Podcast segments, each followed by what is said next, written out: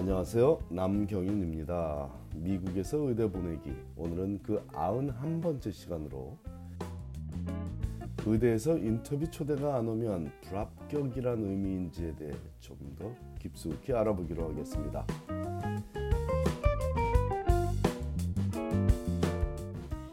자, 주변에 여러 의대 인터뷰를 다니는 친구도 있고 벌써 합격의 기쁨을 만끽하고 있는 친구도 있을 시기입니다. 그런데 기다리는 의대에서 인터뷰 초대도 안 오고 있다면 이는 불합격을 의미하는 것인지 아니면 찬바람이 불고 있는 이 겨울이 시작된 겨울 시점에 아직도 검토하고 있는 것인지 의대에 지원한 학생들 중 고민하고 있는 학생과 그 가족들의 하루하루는 바늘방석일 것입니다. 하지만 아직 불합격, 즉 reject 통보를 받지 않은 의대라면 희망은 남아 있으니 오늘 하루도 열심히 의대 진학을 준비하며 살아가기를 권합니다. 의대에 지원한 학생이 접할 수 있는 여러 경우 중에 확실하게 해당 의대에 진학하는 길이 막히는 경우는 기다렸던 인터뷰 초대 대신에 불합격, 즉 reject 통보를 받는 것이죠. 그나마 이런 불합격 통보를 주, 보내주는 의대는 친절한 편에 속하는 좋은 의대들입니다. 일부 의대는 해당 입시 사이클이 다 지나가도록 이런 반구 아무런 연락조차 안 주는 경우도 있으니 말입니다.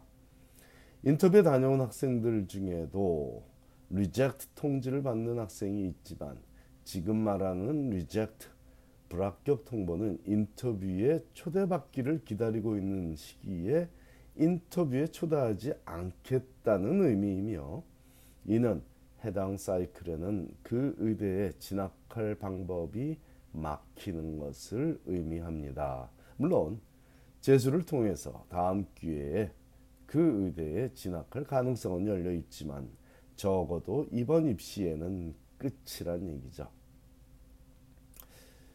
자, 그 reject 통보를 해주는 친절한 의대들을 몇 군데 소개하자면 하버드 의대, 잔스홉킨스 의대, 스탠포드 의대, 코넬 의대, UC 샌프란시스코 의대, 브라운 의대, University of Michigan, UMich라고 하죠. 미시건 의대, NYU 의대, 밴더빌트 의대, 조지타운 의대, BU 즉 Boston University 의대, 러시 의대, University of Maryland 의대, University of Minnesota 의대, 알바니 의대, 툴레인 의대, SUNY Stony Brook, SUNY는 뉴욕 주립대학을 의미하죠. SUNY Stony Brook 의대 등 이, 이 친절한 의대에 속합니다.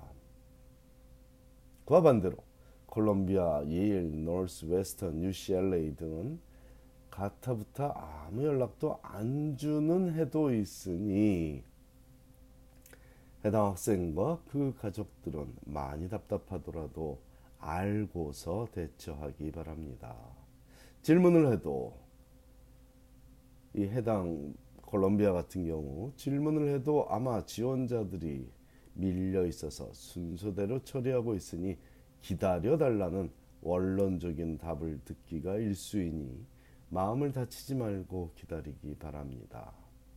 UCLA 콜롬비아 못지않게 기다리라는 답만 하는 하기 좋아하는 자주 했던 그런 의대죠.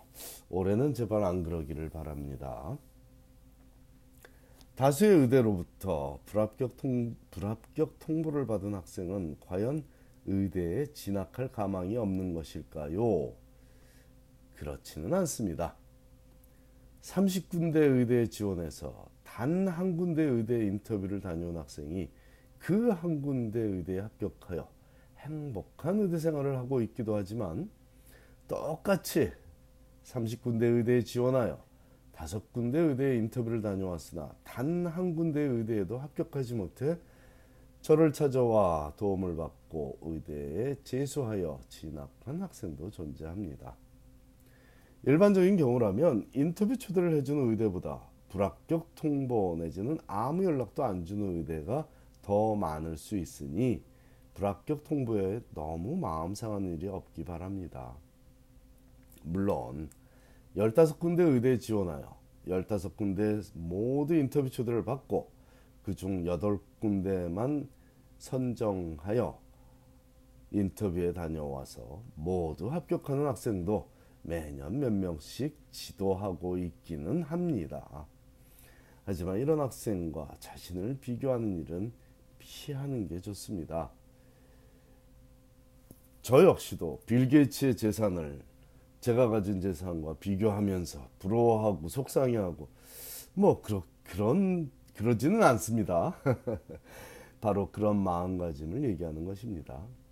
실제로 하버드 대학 하버드 대학을 만점으로 졸업하고 MCAT 성적도 상위 1%에 드는 학생도 원서 의대 원서를 낼 때 긴장하면서 안전해 보이는 의대에도 지원하고 있습니다. 현재 하버드 의대에 재학 중인 많은 학생들 중 대부분의 학생들도 너무 안전한 의대들에 지원하고자 해서 오히려 제가 그런 곳에는 지원하지 못하게 지도하곤 했습니다. 올해도 물론 그러고 있고요.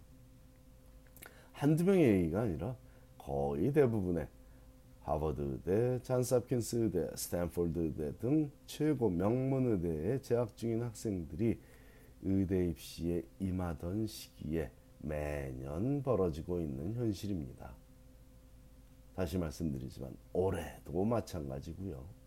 이번 사이클에도 이번 사이클에서도요. 하버드 의대, 잔스홉킨스 의대, 스탠포드 의대 등 뭐 메이요 의대 이런 명문 의대 인터뷰에 거의 매주 바쁘게 참가하고 있는 학생들도 일부 의대에서는 불합격 통보를 받았습니다.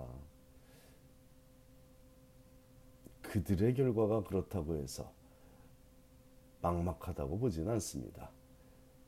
불합격 통보를 안 받는 학생이 오히려 불합격 통보를 단 한 군데 의대에도서도 안 받는 학생이 이상한 경우다라고 생각하십시오. 불합격 통보를 받아도 그들의 결과는 매우 밝다고 얘기할 수 있습니다.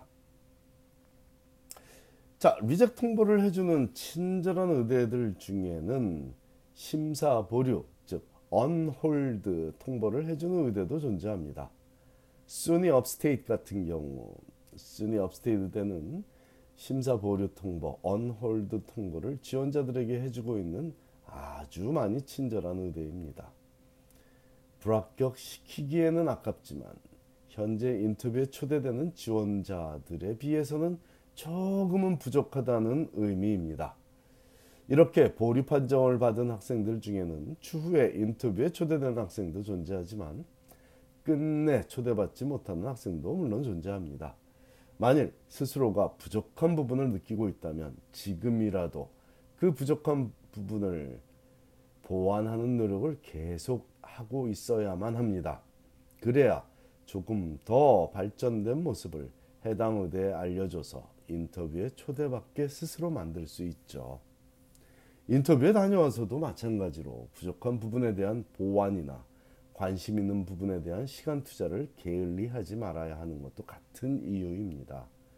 인터뷰에 다녀와서도 합격 통보를 받는 학생보다는 대기자 명단이나 판단 보류 판정을 받는 학생이 더 많으므로 합격 통보를 받는 그 순간까지는 긴장을 풀면 안 되겠습니다. 자, 위에서 명문 의대 인터뷰에 매주 참여하고 있는 학생들에 관해 또 지금 현재 하버드나 스탠퍼드나 잔스 홉킨스 의대에 진학해 있거나 졸업한 학생들에 대해 잠시 언급했는데 아직 어린 자녀를 둔 가정을 위해 이 학생들에 대한 얘기를 조금만 하고자 합니다. 이 학생들의 공통점은 기초가 튼튼한 학생들입니다. 기초가 튼튼하니 학업과 특별활동을 병행해도 우수한 성적을 유지할 수 있었고 MCAT 준비는 혼자 당연히 혼자 하고도 본인이 원하는 성적을 받게 되고 인터뷰에서 준비하지 못한 저와 함께 준비하지 못한 난감한 질문에도 상식과 소신을 통해 매력적인 답을 하고 있습니다. 제가 운이 좋아서 기초가 튼튼한 학생들을 주로 지도하여 이들이 원하는 의대에 진학시키다 보니 그들 대부분에서 발견한 공통점이 있더라고요. 이들은 태교부터 책을 가깝게 해준 부모를 만났고 어린 시절에는 도서관이 놀이터였고 공부하다 쉬라고 하면 책을 읽던 학생들입니다. 물론 이과 성향이 워낙 뛰어나서 책을 그리 가깝게 하진 않았지만 뛰어난 탐구력 및 지적 호기심을 보이는 학생들도 최고 명문 의대에 진학시키기는 하지만 더 많은 경우에 책 읽기를 즐긴다는 그래서 기초가 튼튼하다는 공통점을 보이고 있으니 혼자 잘나서 명문의대에 진학하는 자녀는 없다는 결론을 제가 내립니다. 저만큼 명문의대에 많은 학생을 진학시킨 사람이 없습니다. 그러니 제 말을 믿으셔도 좋습니다. 대학에 보내고 나서 비싼 돈 들여 MCAT 학원에 보내준다면 그 자녀는 어쩌면 어쩌면 의대에 갈 수도 있겠지만 어려서 도서관에 자주 데려가 준다면 그 자녀는 확실하게 의대에 갈 것입니다.